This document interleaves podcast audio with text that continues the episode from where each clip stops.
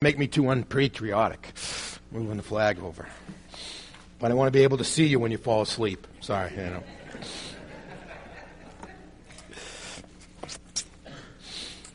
When I was in Rwanda, one of the things that we emphasized over and over again to the pastors that we were teaching was the power of seeing Scripture in context. Not just finding a particular verse, which I'm going to do today, a single verse that we're going to focus on, but in many ways, looking at the entire message and seeing how it brings robustness, how it brings out the significance, the, the depth of what it is that God is saying to us through any particular verse. And I think when we look at the book of, book of Ephesians, we see that message as much as any. The Apostle Paul is under house arrest in Rome. He's awaiting his trial before the emperor. He had traveled to Jerusalem at the end of the third missionary journey. There he had been arrested. When his trial was taking place as a Roman citizen, he exercised his right to uh, appeal to the emperor, and so he had made the long and arduous journey to Rome, almost losing his life in a shipwreck. Finally, he arrives in Rome, and he's just waiting to be called for his trial, for his hearing before the emperor.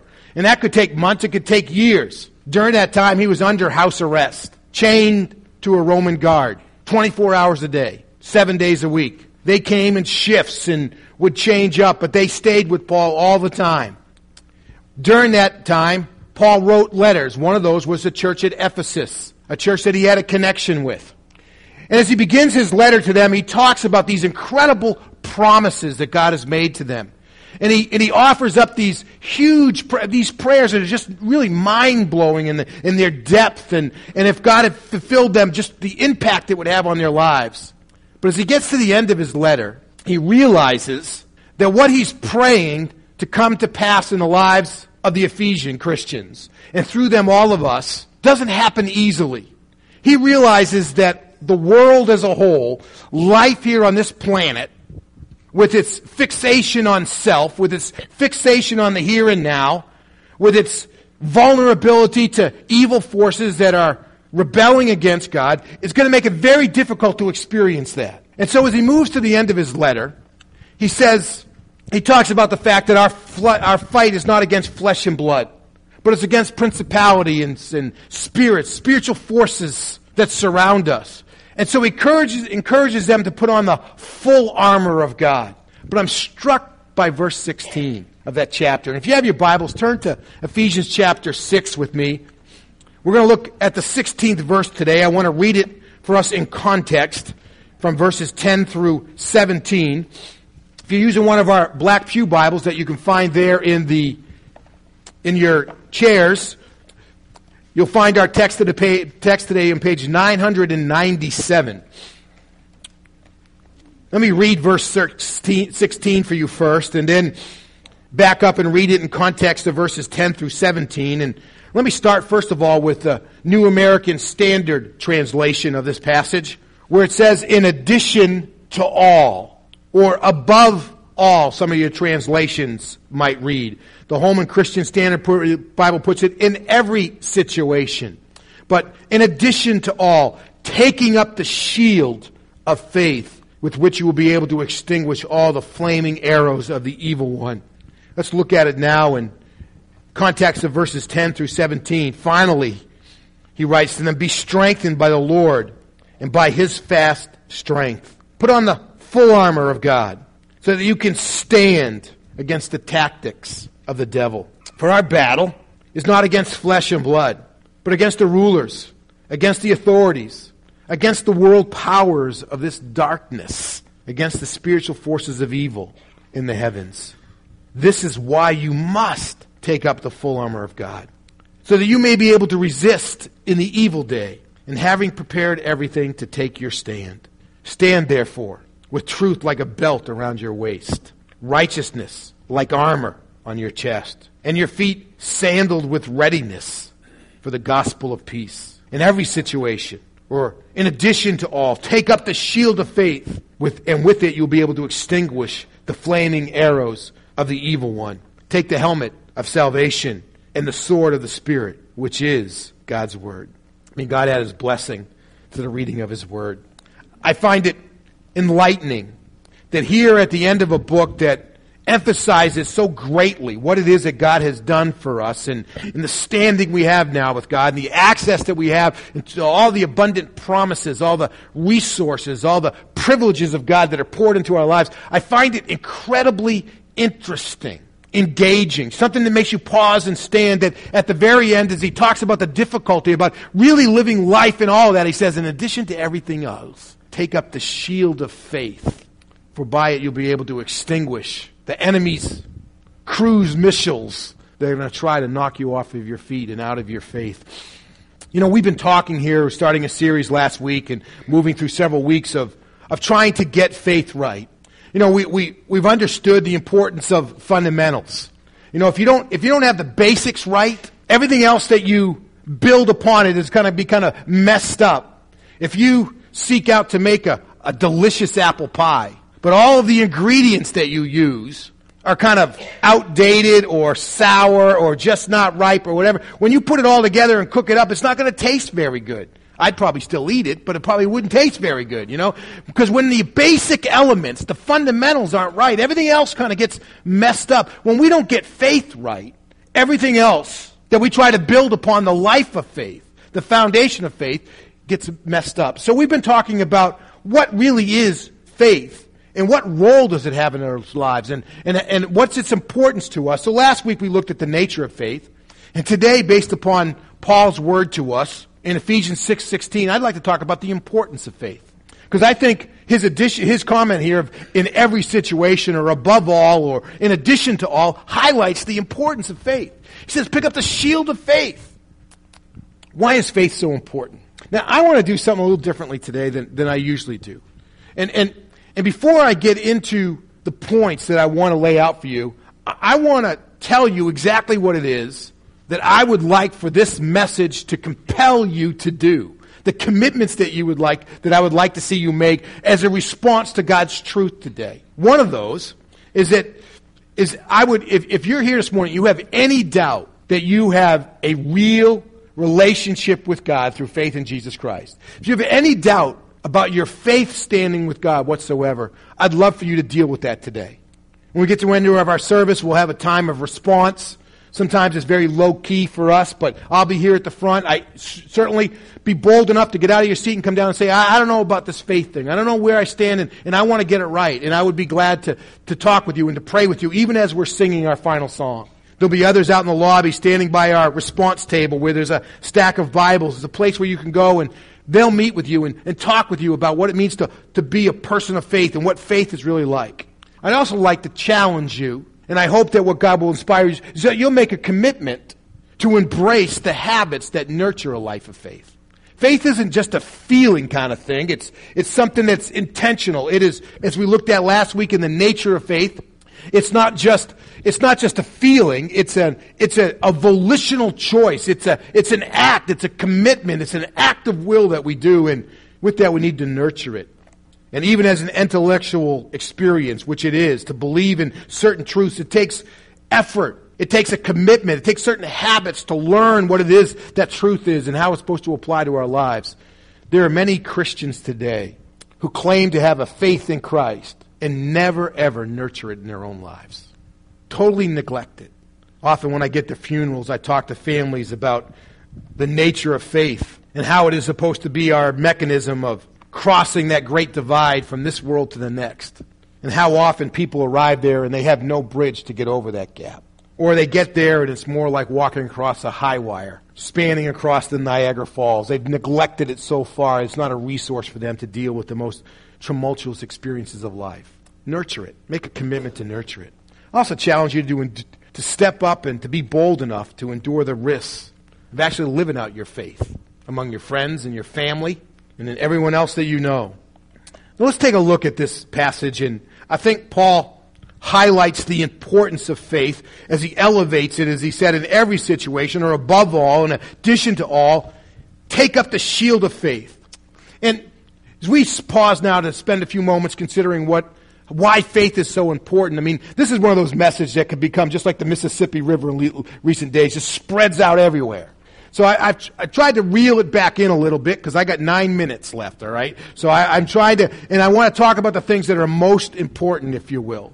So It's not exhaustive, but I think if you'll start with these, it'll lead you, lead you out into wonderful tributaries. Will bring rich meaning to you. But the first thing I, I want to say to you is the reason why faith is important is that it is really the only incentive that we have. It is the only thing that breeds the incentive in our lives to walk with God. Without faith, there's absolutely no desire, no incentive to live for God. I've quoted a couple of passages for you there from, from John 3:36 and from Galatians 2:16. John 3:36 speaks about the fact that it is by faith that we receive eternal life. It is by our faith that God gives us this great gift. And as God gives us this great gift, it creates within us this, this eagerness, this desire, this passion to give ourselves back to God. And if we've never received that gift, there is none of that desire. It's not spurred on by God. I've also quoted for you there or listed for you there Galatians 2, chapter 16. Just the previous book to the book of Ephesians. But he says, Yet we know that no one is justified by the works of the law but by faith in Christ Jesus. And we have believed in Christ Jesus so that we might be justified by faith in Christ and not by the works of the law. Because of the works of the law, because by the works of the law, no human being will be justified. Here he's talking about the, the way, how it is that, that in the work of Christ, God has finally dealt with the issue that we as the people of God as, as those who want to love God, we can never be good enough to live in relationship with God. We can't be justified by our own merits. But God has done that in Jesus Christ and it's applied to our lives by faith. And it's that adoption into the family of God that creates this wonderful, incredible desire to walk with God. Again, I, I, I think the, the picture that Paul dealt with every single day. You know, the Roman legions, the Roman armies, was filled with people who had been conquered by the Romans. Filled with people who had been conquered by the Romans. And once the Romans had come in and conquered their nations, these people became loyal to the Romans. So much so that they signed up to serve in the armies. I, I was struck when all the photos of the fallen soldiers were going, scrolling across our screen. That the names and the faces reflect a, just a whole stream of ethnicity. That people have come from other places and have built their lives here and they have adopted this place as their country and they've adopted that allegiance, that loyalty, that they give themselves up, that they would even die for the safety and security of our own nation. You know, when, when we haven't experienced that sense of being adopted or justified, brought into right relationship with God, when we haven't experienced that through faith, we have no desire, no incentive to, to walk with God. Most of us, it would be fair to say that if we're struggling to have the desire, the urgency, the intensity of really living for God, it starts right here. That we really just don't have a biblical kind of faith.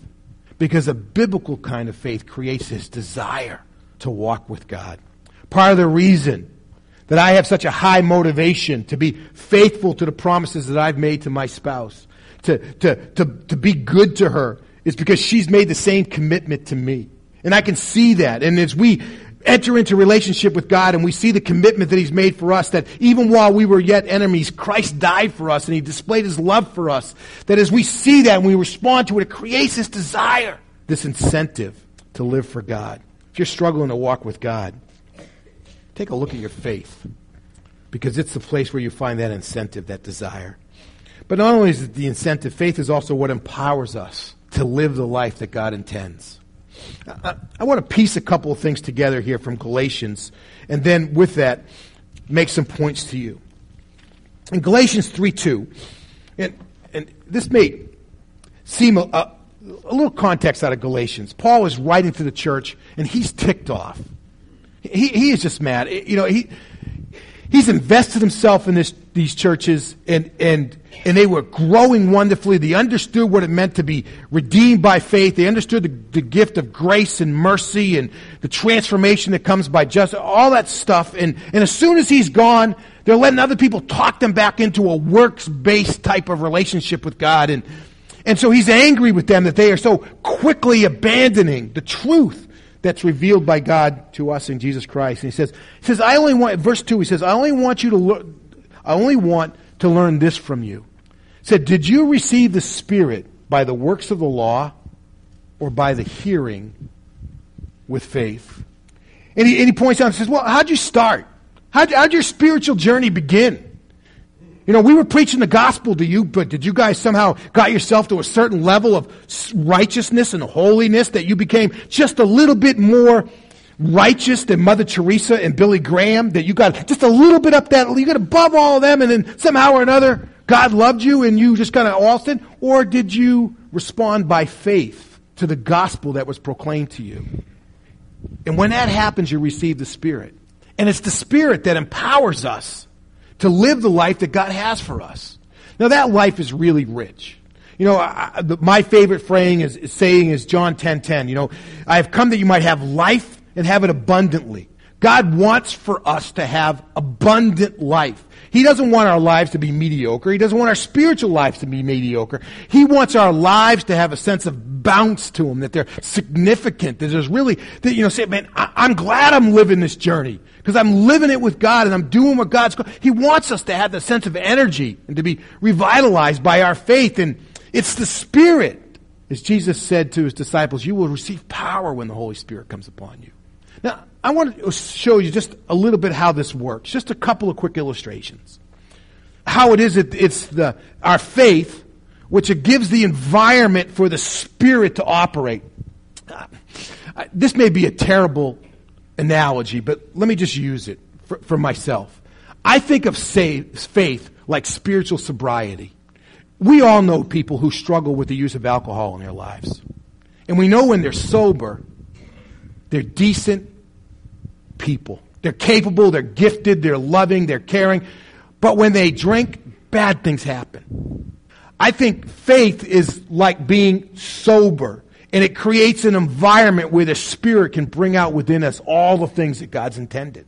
That all that goodness and all that, and, and we see it in a couple of places. I, let me just use a couple of quick illustrations. One of those is in the area of prayer. When you and I are living by faith and we've received the Spirit, we're able to exercise this gift, this responsibility to pray.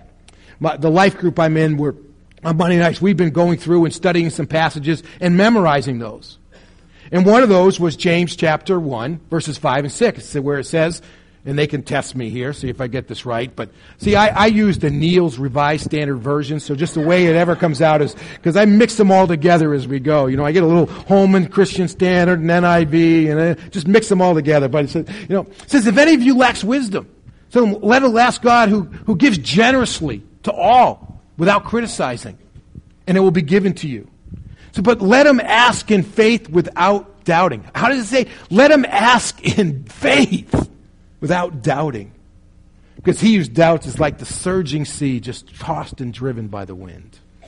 You see, when you pray without faith, it's no different than just blowing out the candles on a birthday cake and wishing for something. But when you pray in faith, you're making a request to a being who you know loves you, cares about you, is capable of giving the best to you, and will give what's right to you.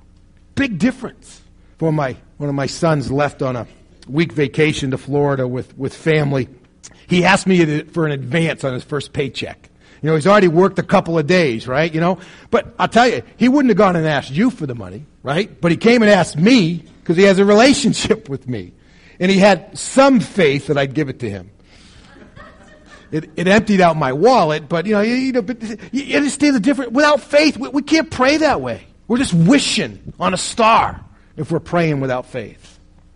Another element is, is just a little later here in Galatians. And, you know, it says, the fruit of the Spirit is love, joy, peace, patience, kindness, goodness, faith, gentleness, self control. Against such things there is no law. That's Galatians chapter 5 verses 22 and 23. I want you to notice that it's the fruit of the Spirit. The Spirit that comes into our lives by faith. That's the way we receive it. We open up ourselves to it by, as we act in faith, we create the environment. We, we create the spiritual sobriety where the Spirit can bring to life that which God has planted within us. And I want you to see that these characteristics allow us to be who it is that God's made us to be, to live the life He's intended us to. We see the inner experience of love of joy, of peace. Great stuff. And then we're also have, able to have the out, outer demeanor as well. We're kind. We're good. We're merciful. See, as we allow the Spirit to work in our lives in the realm of faith, we're able to live the life that God wants for us. Again, just, just a kind of across the board statement. Many of us who are struggling to live Christ like lives, it's, it really is rooted in the fact that we're trying to do it ourselves rather than letting God do it through us by faith in the power of the Spirit. One last quick word. Back over to Ephesians 6. It's really what faith, faith equips us to really live victoriously in the world. You know, Paul, again, as he gets the end of his letter, he, he knows that this isn't going to be easy. Jesus knew it wasn't going to be easy. He said, you know what? He says, life is going to be like a storm that just comes, the rain's going to fall, and it's going to keep falling, it's going to keep falling, the river's going to rise, it's going to swell, and then the wind's going to come up, and it's going to start pushing it, and that storm surge is going to come, and it's going to try to sweep you away. Victory comes with intentionality, and that comes by living with the Spirit. Notice here that None of the things that he mentions that are a part of the armor of God are possible without faith. Truth. This belt that they would put around them to kind of gather up all of their garments so they weren't restricted and they would hang their sword off of it. Not a, being truthful. Having the commitment to tell the truth, to see the long term happens by faith. I remember a, a real test I went through this. Uh, you know, I was, um, number a number of years ago, I, I'd just gotten a new used car it was a Saab 9000 CDE. It had like umpteen miles on it, but it was in good shape and it was peppy and four cylinder, got great. And I, and I, and I had the car for like eight or ten days. And I was down in Hartford, Connecticut, and I was looking for an Hispanic church. I was supposed to be meeting with a leadership team, and I was lost. They, they, this is back before GPS, so it tells you how long ago it was, right? And, and he had given me these directions, and I, Nothing looked like that in front of me when I was when I got off the exit, you know. And he said, "Well, just look for the dome of the tower." So I go over this overpass and I'm looking for this gold dome. He says, "Because we're just a block away from that." And I didn't notice that the light in front of me had turned red. And I wasn't going very fast, only about 10 miles an hour, just gotten off the thing. But when I looked up, I was like 10 feet from these people. And I jammed on the brakes and my car dropped and their rear bumper went right through my radiator, popped my hood. Shit. They had my car for two months. Made me so mad. So anyways, you know, the cops show up. They say, what happened? You know what's ringing in the back of my mind? Never admit that it's your fault. Don't, don't, don't they tell you that when you're in it? Never admit that it's your fault. Say, I was distracted. I was looking for a land, landmark, and I didn't see the light change, and I hit these folks. I didn't know what it was going to mean for me. They weren't going to arrest me. I knew that. Nobody was really hurt. My car was destroyed. Their car was just a little bit hurt. You know, was, but it, t- it takes faith at times. To, eh, same with integrity, this righteousness, this sense of character. You know, we, we often are faced with the difference between what's right in the eyes of God and what's expedient. And that's the issue of character. That only happens by faith to be able to trust that we need to do what's good. This idea of the, the shodding our feet with the gospel of the preparation of, uh, of, of peace is this idea that, you know, you and I aren't going to have any traction in the battle if we're not confident, we're firmly rooted in a relationship with God. That we really have, and that takes faith to know that we have a right relationship with God. Same with the, the idea of the helmet of salvation, under learning how to think right about who we are in relationship with God. And then exercising the Spirit, the sword of the Spirit, which is the Word of God, believing that it is the truth. Without any of that stuff, you and I aren't going to be equipped for this battle. We're never going to move out of elementary things into mature things. And we're going to keep making the same mistakes over and over and over again. If we don't exercise faith. You see, this imagery is is of a. This isn't like when he talks about the shield of faith. He's he's not talking about like a Captain America type of, of shield. He's talking about a big wooden shield that they would build, and they would carry it in front of them. And it would literally protect all of their body. And it was the first line of defense. And if you didn't have that first line of defense, you were toast.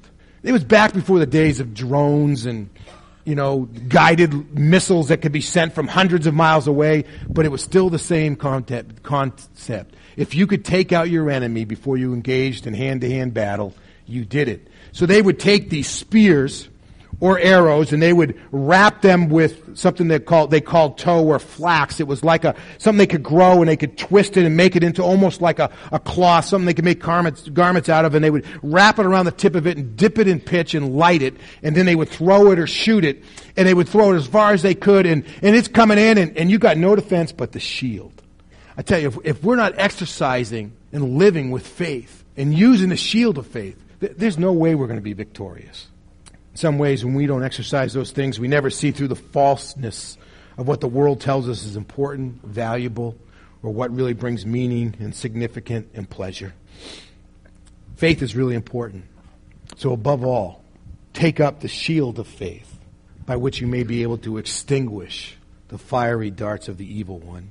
Will you make those commitments today to be sure of your faith, your standing with God through faith? Commit to nurturing your faith through the things that are involved in that. Things like Bible study and prayer and being in relationship with other believers, talking about the Word, whether it's life group or some kind of a study group that you're in or whatever. Will you endure the risks of standing up for God in all of your relationships of life? Thankful there are folks in our national life will do that to preserve our peace. May we be the kind of Christians who do that in God's kingdom. Let's pray together. God, thanks for your word. We've moved quickly, but there is much there. God, thanks for creating such a huge incentive for us and resourcing us with great power to live the life that you've ordained for us. Life not totally free of trouble, but one that is marked by abundance. We seek to do it in faith. In Christ's name, amen.